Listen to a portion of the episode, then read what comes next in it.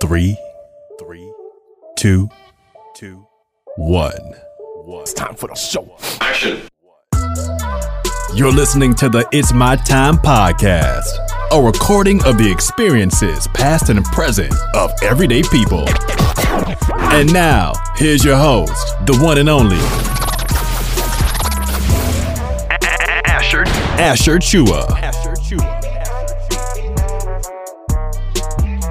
So, what you up to today, Chuck? Well, like I said, I'm uh, in my little shop working on a carburetor on my tiller. Hmm. For some reason, it has decided to flood the engine out, and I just took it all apart and cleaned it up. And hopefully, I can put it back on. And I've been cutting trees like I've been doing for the past five years. And finally, got enough of them cut down in the front to uh, uh, have enough sun come down and plant grass. So I don't know why. That just adds more work to my to my days off. But I don't know what it is about being in the South. You have to have a nice lawn. So there you go. so that's about what I'm up to today. Got you. So, you just working? Uh, what is it? Five tens now? Only what? Are you just working five five tens, like five times a? Yeah, well, actually, five elevens. Cause I get I get there at I get there at four thirty in the morning, and I, I like to leave it at four o'clock so I can get eleven hours in. And because at three o'clock they have the first uh, the first wave of, of, of people getting off at three that are working eight hours, and then the next wave comes at four thirty. So I like to get out of there between those two Hmm. uh, traffic those two traffic waves. It works out really well. I get home at five and have enough time to sit back and maybe if I want to do a couple things or still enough time in the day before I have to be in bed at, at 7.30. yeah, because I'm getting up at a quarter to three now and, and uh, so I can make it there at 4.30. So it's uh, It makes for a long day. Cool. Do you like it much better than the uh, what you were doing before when you were working on the uh, nuclear island? Uh, it is. It's better that that I'm doing something different, and it also better that I I, I really get into the uh, to the drawings and stuff. And it's interesting. It's different. Right. I don't I don't have to deal with So anybody, so uh, that's that's that's, uh, one of the is- one of the, it's the, the good things. that- But that I'm Yeah. you know, I, I, I still have to deal with, with, with people whenever there's issues with um, the, uh, what's going on with the uh, with the procedure or they want to change a procedure, they want to add a procedure or something like that. It, it, all in all, it, it, it's a it's a welcome change. Okay. That's good. And you you've been doing construction for with what the, is uh, it now? the 16, 20 If they years? want to change a God, procedure, actually, actually since since 1980, not all 80, 1980, 81. Yeah. Something. Actually, e- even even way before that, because like I was telling you earlier, that my, my, my father actually e- even even way before that, because like I was telling you earlier, construction business. Actually, Actually, I had been in and I in and around around this this business since about 1970. and uh, so, actually, and that puts me at 10 years old. about And, uh, but you know, I was I was around it, and you know, getting to know the things all But, you know, I was- what I was around materials were, and, you know, and- getting to know just around people that, about, did it, and uh, you know, it was uh, it was okay. You know, I, and did it, unfortunately, I was able to know, it was, uh, turn it into a career, not the one that I really wanted, but it was the one that it into a paid the most money. one that I So really wanted, but I would love to be doing something different, but at right now, you know, for the money I would love to be doing me, Yeah. something I'll different, do but this. at right Gotcha. now, Yeah. you know, What what was it that you wanted it to I'll be? do this. Well, at the very Well, beginning, at I the was very going to go I was into going uh, to go into into, uh, dentistry. into dentistry, Be a and dentist. a dentist. Then I went into I went, went into, into- went to college, to college to you know. to, Then my I, I changed my I- I mind. wanted to go because Wanted of the hot because of the topic back in the early back in the early '70s. Of course, was of uh, course, was, the, uh, the movie the- the Jaws and all that Jaws and all stuff. that stuff. Right. So I wanted So to be I a marine to be a marine biologist. biologist. So I, So I went. That was I, I finally decided I was going to go and take classes and to go ahead and that into I marine going to take a biology and off, he was going to put me did a couple of years of that um, I made a and lot of money. got out of that to come home and earn some money so I could go back to from the, school. from the semester I took, Took a semester off, uh, and my dad you know, I'm gonna decided that if I was going to take a semester off, 'cause semester this- off, he was going to put me to work, and, and um, I made a I a really lot of money. 81. 81. From the from the semester I took yeah, off so, and you uh, know, then decided, again, you I- know, I'm going to take another one of my semester off. This is this is really good, the and and and that was stuff. And I did that when I was in high school, then I 82, did it Mhm. a little bit 81, in, in 81. college, and then and I did uh, a I've been at it ever since. uh, would fill in for some people. Yeah, yeah. So you know, and then again, I one of the things that one of my And while I fantasy was out job and was about, I doing the decided uh, to radio disc jockey and stuff, and I did that while I was in high school. and I did it a little bit before in, it was in even it was college, and then I did a uh, uh, would fill in for some into it pretty people at our local radio winding up making a station from then time to time. And, and while I was out and about, I decided to this put was back in together a 80s sound and lighting $500 show and mobile disc jockey. This was before it was even it was even a thing. it was Mhm. me and a friend of mine, uh, and we uh, we got into it pretty good, and I was all of our winding up making a lot of money doing that as well. We were doing four nights a week, and this was back in the back into the 80s at business, and we had $500 a night and doing four nights a week. And it was just yeah. It was me and a friend of mine, and uh, we we we hand built all of We our all of our lighting and set it up and effects, and, show, and And uh, uh, we we bought just about the money we made. We kept said, four inve- nights a reinvesting it back into the little business, and we had lot of fun, a at the time, you know, little laser laser that came to the point shows, strobe lights, decide if I fog was going to do machines, you know, or, or disco tend to my balls, and we had it all. We'd had it all. Uh, we come set it up and do a show, and then my twenties, I in the summertime, like I said, four nights a week, and it was a it was a lot of fun, lot of fun. show. But eventually, you had know, that came to the point where I had to decide if I was uh, going to do that or or tend to my packages and send business, which was the at, way. you know, And I had being young at in my twenties. I I had quite a few this was small in the same businesses. I was building. quite the entrepreneur. I had the the light the lighting show. I had ran the bus station, which was uh, you know where you would just you know manage the packages and send passengers along the way. And I had a one hour oil change place. All this was in the same building. What I did was I rented a uh, an old gas station. Mhm. And during that time, the gas station turned into the one hour oil place, and then the office of the gas station turned into the bus station. And also, me and, this, me and another friend of mine, we were diving at the time, and we had we had a uh, diving and salvage. We'd go and, and cut things out of you know you know in the 70s and 80s there was a lot of shrimping back in the in, in South Texas. Right now it's hardly it's down to nothing because they all do um, farm raised shrimp now. So, but What's- back at the hmm? What's farm raised shrimp? Well, they they have a they, they'll they'll dig out a huge plot next to the to the bay Mhm. and then they'll flood it with salt water Yeah. and raise shrimp in there. Okay. and they and they can keep the water circulating by just pumping it out of the bay and pumping it through their their their you know their little containments. And and it's a lot easier to raise shrimp and and gather them up that way than having to have the the boat and on to that pay for the of stuff. So fuel and the nets and all that business. So they you see a just do it that way now. mostly overseas though from because Africa, the environmental somewhere in impact. You know you can't be nations, swapping water out if there's a lot of shrimp poop in it. You know just just swapping the water right back into the bay because then you'll run into the uh, environmental people that frown on that kind of stuff. So that's why you see a lot of the shrimp in stores. I say come from africa or come from somewhere else in european nations. So they put the uh, put the local shrimping out of business. Hmm. but you know back in the 70s and 80s there was a lot of shrimping going on and we would go and cut crab traps and ropes and cables out of the bottom of the uh, shrimp boat you know their props their wheels cut them out or or if someone um, on an offshore rig would drop something very expensive over, overboard we'd go down and try and find it. and have them haul it up it was, it was a lot of fun too so i was pretty busy as a young man No, I but uh yeah. huh? go ahead no, no. I was gonna say keep. I, I didn't mean to cut you off. Oh no, but that, that was about it, you know. So that was that was it in my in my early seventies and eighties, you know. And then uh, I decided to uh, project came up. Um, I was working on and pretty big pipeline, and the bosses or the pipeline superintendent had a pretty good looking daughter, and I kind of hung out with her for a while. Next thing you know, I get married to this girl, Yeah. and then uh, still being you know going on pipelines, being away from home quite a bit. She decided that she didn't like being by herself, so one thing led to another, and she wound up, you know, doing the uh, fooling around kind of business on me while I'm out of town, and so that ended that one.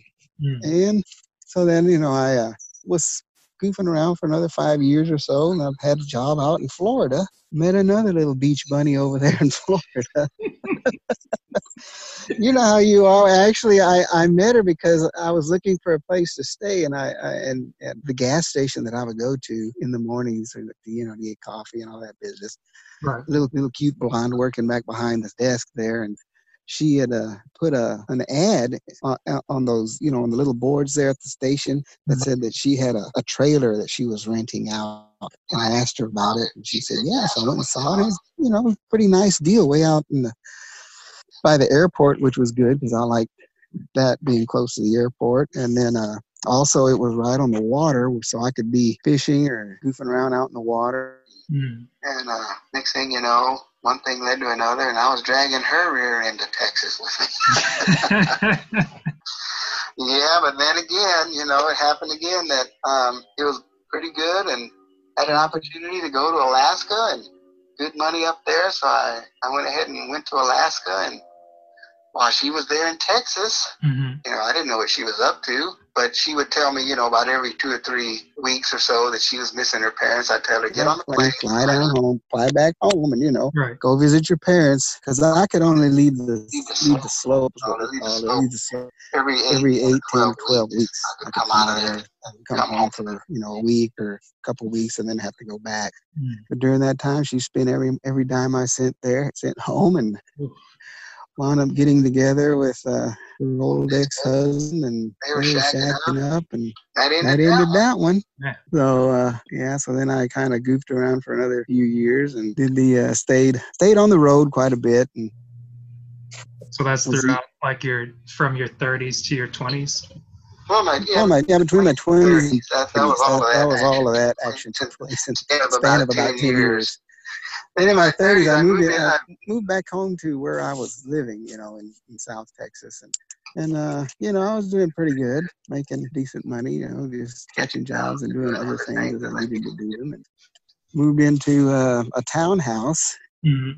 and um, the neighbor, one of my neighbors, was a realtor in town, and so we started running in, you know, higher end, higher end circles of, of people, which I, I learned that was a better way to go than hanging out at the bar and picking up girls, picking up picking up girls at a bar or you know a dance hall or something. When you when you hang around country clubs and dinner clubs and stuff like that, there's a there's a it just seems like there's a little better quality of not I'm not saying quality, but I'm saying better people that have their shit together more. Yeah. You know, they've got they've got it going on. They're not no drama, none of this kind of Yes, that's so. Gotcha. Yeah.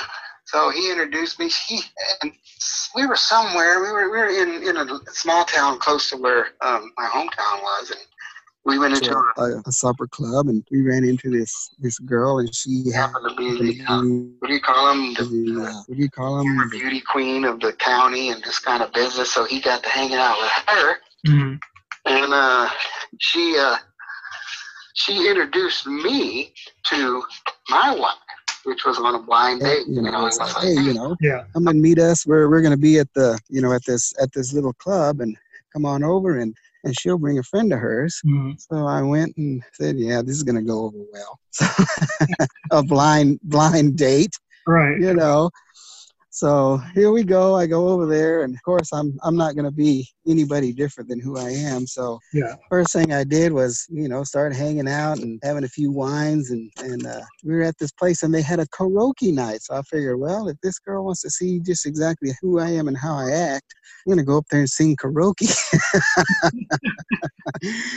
or is it karaoke? I don't know how you say it. I think a But lot it- of people say karaoke, but either way, Okay, mean, whatever. I whatever. don't know. You know what I'm talking about. yeah, I got you. So I went up there and made a fool out of myself, and and then uh, uh, after that, you know, I, I met uh, met her again for another another date a couple days later, and hmm and uh, for a while there, she was played a little bit hard to get, and I I had decided, well, you know, that's it. So I called her one night and said, look, I'm going to be over here, and if you're not there, it's been nice knowing you. You know, because I was, you know, I, I was at the point where all women to me were, you know, it, eh, eh, it was just something to do yeah. and eh, because I knew that I was going to be going somewhere soon and I'd be gone for six months or a year, so it wasn't really mattering to me. So, Okay. to my surprise, she showed up and he decided, and she said she knew that she knew that by my phone call that that it was either uh you know either she shows up or she'd never see me again and she Mhm. decided she decided she liked the she liked what she saw and she showed up and that's been 20 20 seven years ago. Wow. Yeah. That's pretty cool. Uh huh. So Yeah, and along that, uh, I was still on the road quite a bit, you know, and then Gotcha. and, and then I had the uh, kind of like the um, what really really, what really turned the whole thing around? my whole life, I would say, that I was in California, in California, on another job, Mhm. and we had been married. another job. and uh, uh, she sent me a videotape of my youngest kid Mhm. riding his bike for the first time. Mhm. And I thought, you know, I thought, you know what? I'm supposed to be there for that kind of business. Yeah. I'm supposed to be there watching watching him him ride ride. his bike. I'm supposed to be there watching him take his first steps, which I I I, I was there during when that happened, but from then on I'd been on the road and all his firsts I had missed. So That was pretty much a- a pretty, uh, uh, you know, it it started to wear on on you whenever you're somewhere and you actually want to be with the person that you're married to, which was kind of an odd feeling for me, you know. and uh, this friend of mine uh, called and said he had a uh, a design Checkers job in job in Minneapolis, St. St. Paul, Minnesota, and I was in California in the middle of the desert. Mm. And he said it was going to last uh, 18 months to three years. And I said, well, you know, I think that I'm going to go ahead and give that a shot because at least I'll be in one place for maybe, maybe three years and I'll have to give that a try. Right. So we sold our house and everything Out in, uh, uh, in in Texas. Texas and moved to Minnesota. And that job wound up lasting 16 years. Jeez. Yeah, but it just you know, it's just like anything. You just never know. Right. Sometimes they'll and then in construction, most guys know that when they know the routine. They say, "Oh, it's going to last three years," and it lasts three months. Or they say, Yeah. You know, they'll say, they'll say, "Oh, this is going to last for you know three and months," and then it lasts a year. A year. Right, So right. You just you just have to you just have to take it. You know, when you can, Yeah. you because you really never know what's going to happen. Mm. It's just the uh the, the way the business is. Gotcha. You know, because a lot they'll they'll call and make promises Mhm. to get people there Right. because they know that they'll know, you know, deep down that they're waiting on possibly getting another contract somewhere. And but you know, this job they know is going to last three months, and if they get the other one, then It'll last a little longer. Mhm. So they want to say, hey, you know, this is going to last three months to three years, and guys say, hey, that's that's a good good shot for me, so they'll take it. Right. And sometimes it works out, sometimes it doesn't. so that's uh that's all the beauty of the business.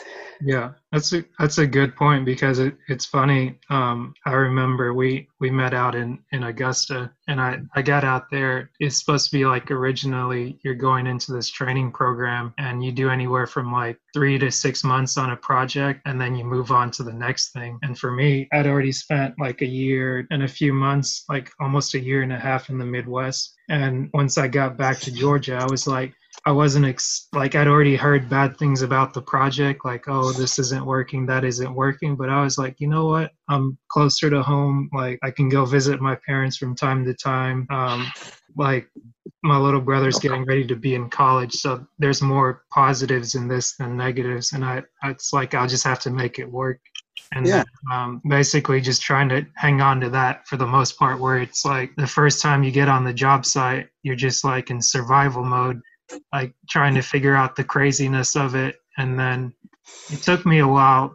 Like i ended up staying there three years altogether. Hmm like just the first six months seemed like hell. And then um like within what was that? I think i got there in september just after labor day like went through the training and then um i worked with two of the other engineers like meredith and anna like learned from them worked with the night shift guys and like at the time we had like both the day shift and the night shift and you know like how that Yeah. went down that went like the good and the bad of it i guess more bad than good but i'll leave that alone. But you know that yeah that's how it that's how it is everywhere that I go. The night shift and the day shift are at each other. They're supposed to be working together, but they don't. right right and it's everywhere. day Yeah. shift is always like, oh man, like night shift, they don't have their stuff together. They they don't know what they're doing. And then the night shift comes in, they're like, oh, day shift messed this all up, this, this, that, and the other. And it's like where like you're working on a project with multiple other companies, and it's like they're trying to get rid of you at any chance they get. But Oh they yeah. like this infighting where like your own people are going against you, or it seems like they're going against you. And you just like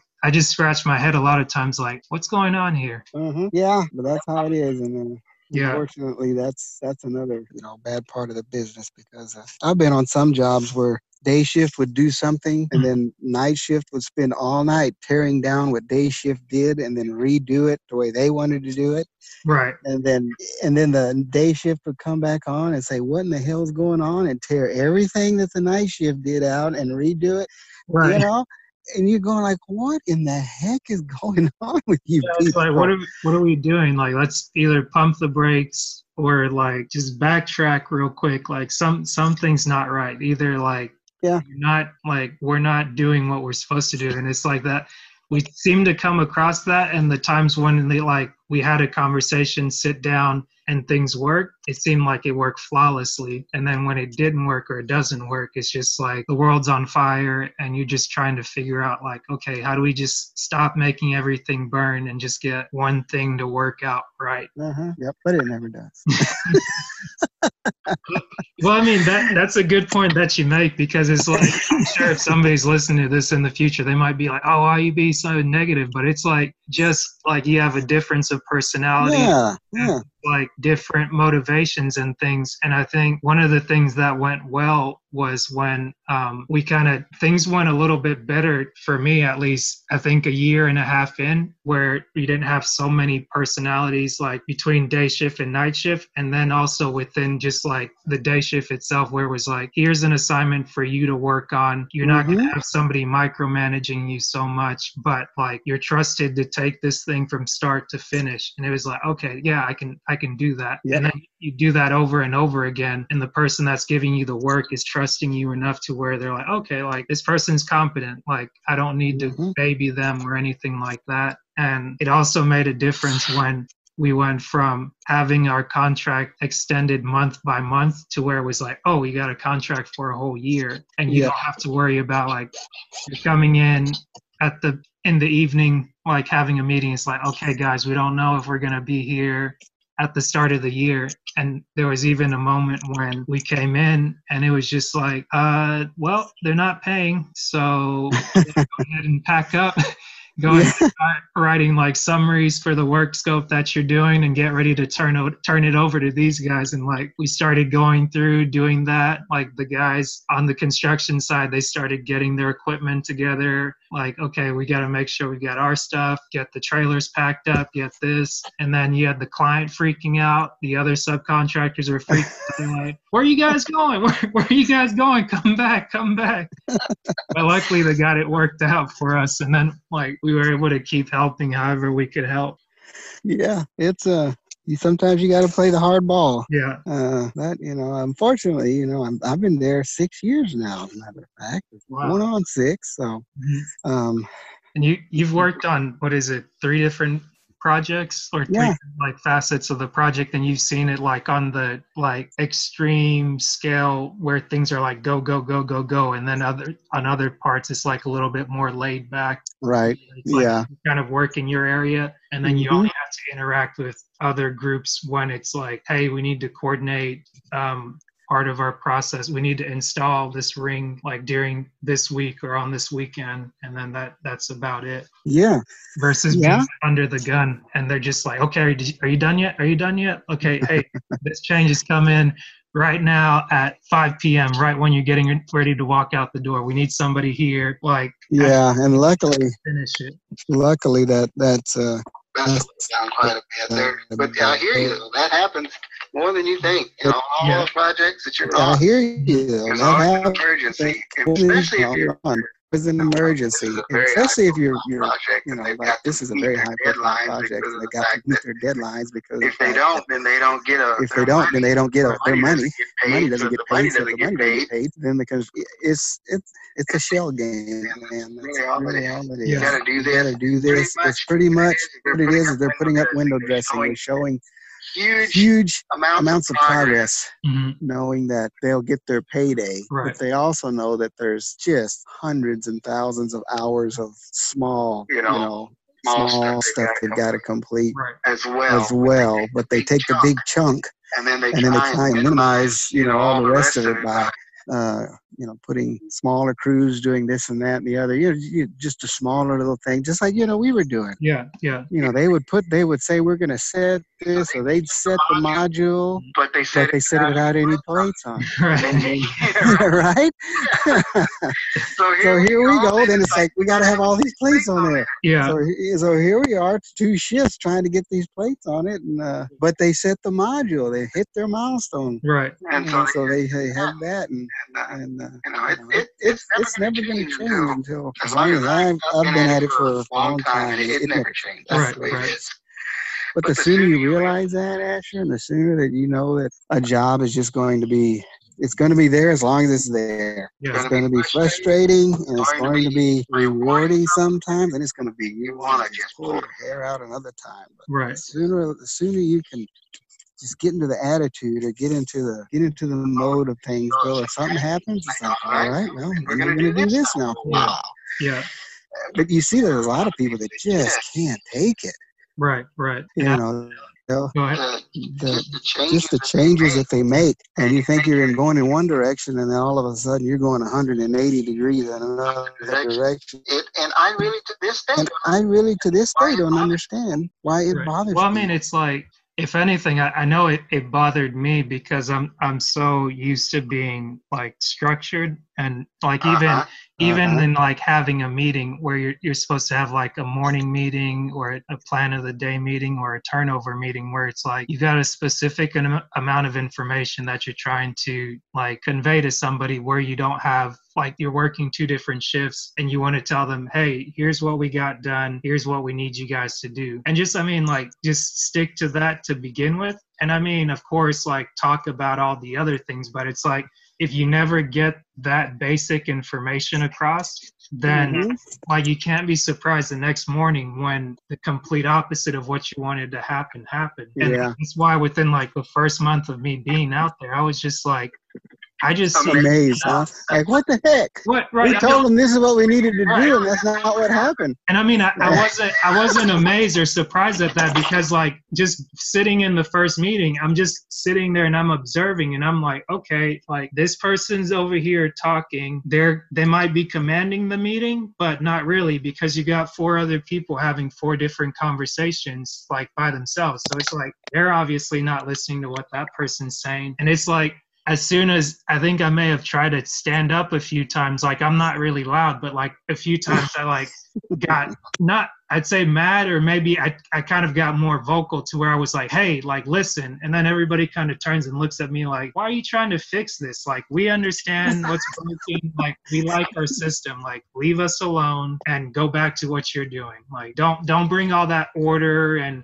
neatness and clean it's like we don't want that. Like we like our mess. We like something to complain about. We're not seeing our families. Like this is our thing to be able to like flow and move. And like it took me a while to get that. And i'm sure you like drilled it in my head over and over and over. Just be like it's not that serious. Like you can't let this thing stress you out. You can't let this thing like overwhelm you. Like it's a job. It's going to be there with or without you. And Yeah. like you just got to move on. And, and that's kind of like what I kind of realized at the end where I found myself working on something very tedious where like people are happy when it gets done, but like pray to God you don't get it done one time or something gets forgotten, like the whole world just gets ready to descend on you and they're just like, how could this like small insignificant thing happen or how could you have missed one thing out of 7,000? And I'm oh, like, oh yeah. did you like do you even hear what you're asking like we've got everything else done but then you're ready to jump on me on this where i didn't create it. It was my job to go find it. There were like three or four different groups before us that started it and abandoned it. And now you just kind of keep getting grenades dropped in your lap and you're like oh. but then like Oh, every my time that you like throw the grenades away or like you fix the problem everybody's happy. Every time the paperwork is done like they're happy. Like the managers may have to go back and forth on like what the work is or like how we get new work but every time that we got the work done well like the client was happy the people that worked with us were happy maybe somebody's having a bad day and they start cussing somebody or like I don't know, maybe their wife isn't with them or something. They just start snapping, like, hey, I'm to go tell on you or this and that. And it's like, what is going on? Like, that like that has nothing to do with this. So it's like okay back away from that. And Uh-huh. at, after a while it's like i had kind of like a moment of bliss where we were able to work on like a project ourselves. We came in the morning we met with just directly with the supervisors. From time to time the guys would like act up or they mess with us like they like to mess with the engineers like they'll say something but you go out and you actually check and it's like okay they're doing this or they're not doing that. And just kind of keeping that um, chain of command as you'd say Uh-huh. where it's like okay I, I understand that as an engineer i report to the project engineer and i report to the manager like the project manager or i talk directly to the superintendent so that like if a welder or laborer or somebody's acting up it's not my job to correct them. And it's like try everything to avoid like getting into like any kind of confrontation with them because like you'd mention it over and over like they'll try and be like your friend or whatnot but like as soon as something goes wrong it's like the engineer did it. He screwed it up he messed it up like he and then everybody's looking at you like oh you're the engineer you're supposed to be Yeah. in party pants like fix it fix it fix it fix it and it's like you're dealing with kids all of a sudden you're like at a daycare system trying to manage Yeah, I think I think that that that Yeah. yeah, I think probably would is gonna going to help help you you in the long in run the if long you ever do have kids. Yeah. kids. Get married and have kids. Yeah. you You want to actually actually see see that that the kids that you're raising and the kids that you work with are the same. right they all have to be nurtured. They all have to be told that they're doing well. They all have to be told what that they're what they're doing is fantastic. fantastic. yeah you know, You know, it- it's it's the same thing. And And the people out there in the construction, they they need need that that too too, because you know they they know that they know that you're the engineer and they know that you have been to school and they fear are intimidated right off the bat. You know, more or less that they think that you're smarter than they are for something. So they're going to raise hell and do what they have to do to make things hard on you. yeah But you just have to, you know, just keep keep uh keep them happy. right Don't try and reprimand them, or like I said, you got to go through the proper channels and tell Yep. them they're doing a good job and listen to them. Because if you listen to them, every once in a while, they've got a good idea because they saw it somewhere else. Right, and right. my, you know, we might not have seen it done that way, and they saw it somewhere, and they make a suggestion, and a lot of times, you know, it's it's something that that, that we can't do, but sometimes they come up with a good one. oh and that's what it pays to always listen and be interested in what they have to say because once they know that, that you're interested in what they have to say mhm. they'll try harder they'll try and and and make you you know Make make you you happy What they're what doing they're because doing. they are, Because they are. They, and work hard, they, they work Yeah. hard. And they and, what and they and what they do Well, welding they- fitting and all that that's a tough deal man. Oh yeah, especially when it's like you don't they don't get any kind of recognition for that. And Right. That's part of the reason why I like wanted to do this podcast, to like talking with you and hopefully other people like Crumpton and like people that are either in the business now or people that have like retired from the business. Where it's like if other people are able to hear their voice on like something that's public, then Mhm. they they'll kind of be able to be more self confident in that they know like they do well to take care of their family like you were saying, you were on the road for many years and you would be or either in Florida or in California or in Minnesota. And it's like you've got a house in Texas where you're trying to take care of that. And it's like you're not only paying for like one mortgage, sometimes you might be paying for two because you're working remote or you're paying for like an apartment or a trailer. And a lot of times it's like you just do this thankless job. And also, like the majority of people in constructions are um, fathers or brothers and things like that. And I think um, somebody made a joke once that like Father's Day is probably like the most forgotten holiday next to like Swedish Day or something like that. nobody really cares about it because they're just like, oh, thanks, Dad. Like nobody Yeah. says thanks for keeping the lights on or like thanks for going to work and making sure that I've got food on the table. And Uh-huh. you're grateful for it. Or go ahead. But, well, you know that, that but that's what men do Right, right. that's what we do and that's it I mean, and seriously Mhm. uh, we could give a shit about Father's Day. I know I don't because it's uh, it, it, because it's it's it's you're you're trying. I don't know. It's it's it's like a phony a phony holiday because you're, Right. you're trying to you're trying to get people to to recognize you for what you do, but you do it because you know you have to, Mhm. And no one has to tell you, oh, thank you, thank you, thank you, because uh, that's just what men do. And Right. Father's Day is just a day, another day. Right. Sure, you might you might get you know you might get a special dinner or something like that from your wife, and and you know that and you know that your wife makes the kids buy you the car because they don't care. right. If anything, you might just be happy to kind of have the day to yourself. yeah, okay, nobody's bothering me today. Like, yeah. You know, it'd be good if argue with that, but like you said, it's just another day. Yeah, and if you and you happen to be home, what, what would you want? You- You'd want to be sitting in your chair watching football, Mhm. And uh, your wife comes in and brings you a sandwich and stuff like that, and she cuts it in half, and it's like, holy shit, she even cut it in half. And now, now all you want her to do is just leave you alone. right, right. Just leave me alone. Let me have my sandwich and drink this, you know, and watch TV and just leave me alone. That would be perfect. yeah, that that's that to me is a, you know a perfect day. You know, Yeah. and, it, and that could be any day. So it doesn't have to be Father's Day, but any old day. Yeah, And so Father's Day is just uh, because I have never been, you know, I, I know that I still have to call my father because he expects it, and that that's my dad. right. He expects it, and then all this other. crap. But so I call him. My kids, I don't expect it, Mhm. and I don't, and I don't care. Yeah, You know, so uh, that's just one of those things. But that's what men do. yeah, yeah. And They it- go out and they, they provide for their families, and they're uh, away from home, and, and A lot of times, you know, it's tough. You know, you go to work and to, to to go to work and have somebody say, you know, that's a "Hey, good you job. know, that's, that's good. How, Yeah. how, well, how did you think of that? good job." That's Or you know, good. we're going to try and incorporate that in, How do next design. Some or you know, like we're gonna try and That puts a incorporate that little- in next little feather in design, their some cap, shit like that. And that puts a little little feather in their cap. you know, and and they go home and they might call their wife that night and they say, "Check this out. I taught an engineer something today." really? right, You know? right.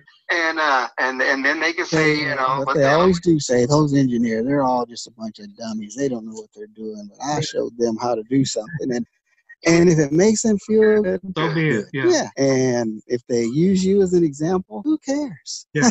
I mean, if anything, it's like anytime, I'd say most of all my interactions in construction have been more than positive because it's just like I came across a group of people I'd never really met because like going from the academic standpoint where I, I grew up like mostly conservative um, the main things that were valued in our household were education and god. Well god and then education. And it's like those are the only things that kind of mattered because my background is like growing up as an immigrant you come to the country where it's like it's the land of opportunities. And it's like this is where you can do anything. And when you come from having less and you you see where people have more at first there's this misconception where america is what you see on tv where it's just like oh everything's great everybody's living in cars they're or I mean, not living in cars, but they're driving like the most expensive cars. They're out on the beach. They've got like, um, I think it was David Hasselhoff back in the day, and he had Kit. For some reason, I saw that show and I was like, man, that's really cool. Like when I grow up, like I want to have a car like that that can like come to me whenever I I uh, I motion it. And I'm sure the technology Yeah. is probably he- here pretty soon. And um, just when you get here, you realize that oh, like everything isn't necessarily handed to you. Like you come in and sure there are people like your neighbors are nice and they may bring you gifts or something or clothes or things like that. But after that initial thing, like after the Christmas season, like you've got to go to work and like either working at like a fast food place or washing windows or working in a factory and people kind of like slowly build their way up. And like you see it time and time again like the parents come in they do the hard job so that their kids can go to college. And like once their kids go to college they have a better sense of like um, you go to school you get a good good grade so that you can get a good job and luckily for me i got exposed to like engineering in high school where they had like different technical courses where you could um, you could build a mousetrap card where you have a mousetrap set up to go off Oh yeah. and as soon as it goes off, it like it spins the wheels, which are made out of CDs, and you're just rolling it along on like carpet floor or like a um the gym floor, man. on the gym. so it's like I got a chance to do that, and I'm not sure if kids can still do that today because I graduated high school back in 2008, and like there was a course where you could do that, and a lot of times they encourage you to draw it on a piece of paper and then go make it, or like do actual sketching, and then you can use the computer. But then like our teacher mr hines he was so flexible to where he let us like reverse engineering it's like okay you can go ahead and like kind of figure it out, build it, kind of like a lot of the guys in the field will do. Like they'll think of something, make it, and then see if it'll work. And then they may send it back to engineering to be like, okay, let me check this out. Let me draw it, check the welds on it, check the loads, make sure they're evenly distributed to where, okay, this is approved for you to use to where you're not using something that's unsafe. Like it might work Mhm. now, but if you don't really check it, then something could go bad and then you find yourself in a worse position. So it's like being able to have that exposure early on really gave me like it really exposed me to something I'd never heard of before. Because like if you're just focused on education, you're focused on like your core courses, um, science, technology, or science, math, um, language like English, um, language arts, social studies, those types of things. So you have like the basic track, but then engineering seems to be like this vast thing. And people maybe think, oh, you're an engineer, you can come fix this. And it's like, no, not really, but like I'll, I'll give it a shot. Like you've got Yeah. electrical engineers, you got mechanical engineers, civil, chemical, like all kind kinds of things. And like just that exposure, the combination that they allow you to have, it just seems to work really well. And like I went from being able to build mousetraps one year or going to a competition where it's like build a tower with a single sheet of paper, like build the tallest tower you can, or here's a cube, um, basically use the same like eight and a half by 11 sheet of paper to support like up to a thousand pounds with a, uh, what do they call that? Like I'd say it's like a drill press machine, but it's mainly made for testing where you put something in yeah. it, like a block of Oh, Oh, concrete. yeah.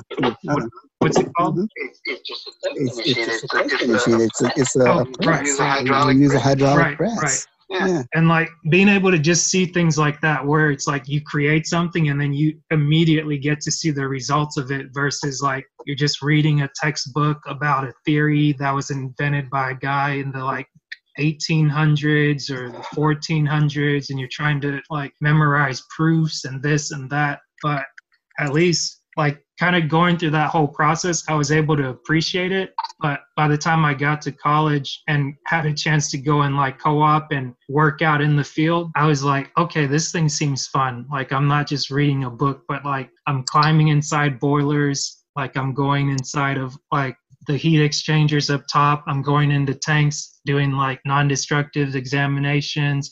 Like I'm doing this stuff. I'm not getting paid a lot. I think it was maybe like 11 in comparison to like 14 or 20 or however much more Mhm. other people were doing, but they were telling me that they're playing on CAD or they've just got their feet up in the air conditioning. And I'm over here in the middle of winter inside a boiler where it's like 30, 20 degrees. Like you got your coveralls on, you're freezing, you got a grinder in hand, like cleaning the tubes and stuff like that. Or it's 115 degrees out where you got to have like the personal protective equipment on for chemical hazards. And you're sitting there like, we're going up trying to uh, scan a tank that's in service and since it's already like 100 degrees out and you've got this plastic on you're even hotter. So you got to like drink a bottle of gatorade or drink some water go out for like five minutes scan a little bit of the tank come back in the shade cool off hydrate then go back out there and do that. Like at first i was just like man i I must be wasting my time out here. Like I'm not learning anything about like structural engineering or like construction. But then like going through that and then getting out and actually being on a construction project, I'm like, oh, there's the NDE guys right there. And they're important because they're gonna inspect the welds that these guys are doing. And like everything just kind of came together. And like the same people that were so proud about like what they were doing, they're all complaining about, oh, they don't like this, this sucks, that sucks. And I was like, huh, like I guess I'm sorry it sucks for you, but I'm I'm glad I like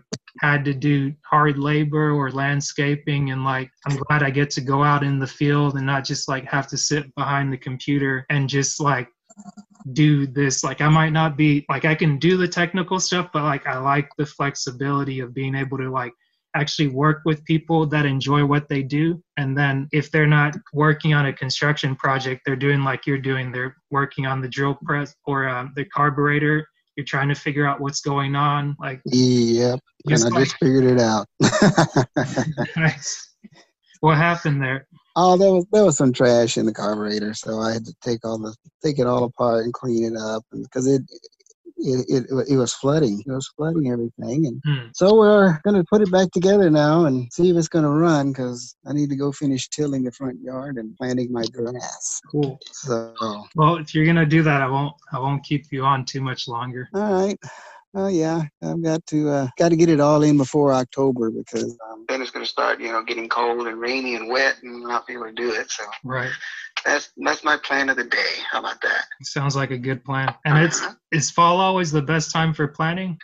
Well, not necessarily. Well, if you're going to, from what I hear, I hear this from the nursery because I had all my my soil, my I took soil. I samples took down and had it samples down and tested. had it tested, So I could, so I I could, could uh, know could if I know needed if to I add needed to lime add or lime or do whatever I had to do to the soil. Because mostly pine trees, pine trees you know, around around it, it, they, have those acidy leaves and thick sap, and they're not good for the soil. So I cut all the pine trees out and Yeah. I I took, took- took took the the soil soil to see if it needed needed anything. anything, They said it and they said it was fine. And So I'm gonna start planting planting grass and get grass it and ready to go. ready to go. And um, um, and a lot of people ask me why I plant grass instead of just calling them sod people, and that's Mhm. because of the. I had learned a long time ago that you know if you plant your grass, Then then it's- it's it's good it's with the good way with your the way your soil is soil now. is now. you know, it'll, if You know, it it'll grows, if it then it's good then with the it's soil. good with But the if you bring But if in you bring grass, in grass, they, they cut off I don't know maybe an an inch or half an inch of the existing soil, then they bring it over to your soil and they drop it down, and there could be some issues with both of the soils. Mm. So you wind up losing a bunch of it, or it goes bad, or it doesn't doesn't grow grow right, or you get or you yellow get patches yellow and everything like that. like that. So, So Gotcha. I, I, uh, I just seed my lawns. Mm. Okay. It's it's it's it's uh, you know you get to watch it grow from scratch, and you can do whatever you want to do with it. When you order the grass from this from wherever you order it, you got to deal with that grass. Yeah. So here, you know, I'm trying to grow native grass that that that grows well here in Augusta, no, in Augusta area and Aiken in South Carolina, and so that's uh, and I'll I'll be able to maintain it, know what's wrong with it, fix it when I have to. Plus, it gives me uh, a lot more activities on the weekends Yeah. because I'm the kind of person that can't just sit around and do nothing. I've got to be cutting trees or mowing grass or working on something. I don't know why, but that's just the way I am. Yeah. It keeps you functioning. I mean, it, it Mhm. keeps you alive. Otherwise, it's like it sucks to be stagnant. Oh yeah, yeah. And you got to you got to keep on. I mean, even though I can't do what I used to do a long, long time ago, but uh, physically, but you know, just being being able to do what I do now to and be able to do do it by now myself because and be able to do it by myself. rely 'cause on You anybody can't rely on anybody to help you these days. Right. So you have to be able to do it all by by yourself yourself and figure out ways to do it. So, hmm so that's kind of the way it is. Gotcha. But anyway, if uh, if, you have anything else you want to talk about, just uh, let me know. Maybe we can do it another time. But right now, I'm to try and get my carburetor put back together All right. and get my machine running and get the grass planted because it's supposed to get hot this afternoon, and I don't want to be doing this in the heat of the day. Better hurry. It's almost noon. I know it. I know. Yeah. Well, if ever you want to do this again, just let me know. I mean, I, I don't mind talking to you and, and having uh, conversations about different things. It seems kind of fun way to spend an hour. Yeah. I appreciate you. It's always a pleasure. All right. We will talk to you again soon, my friend. All right. Bye, Chuck. Okay. Bye bye.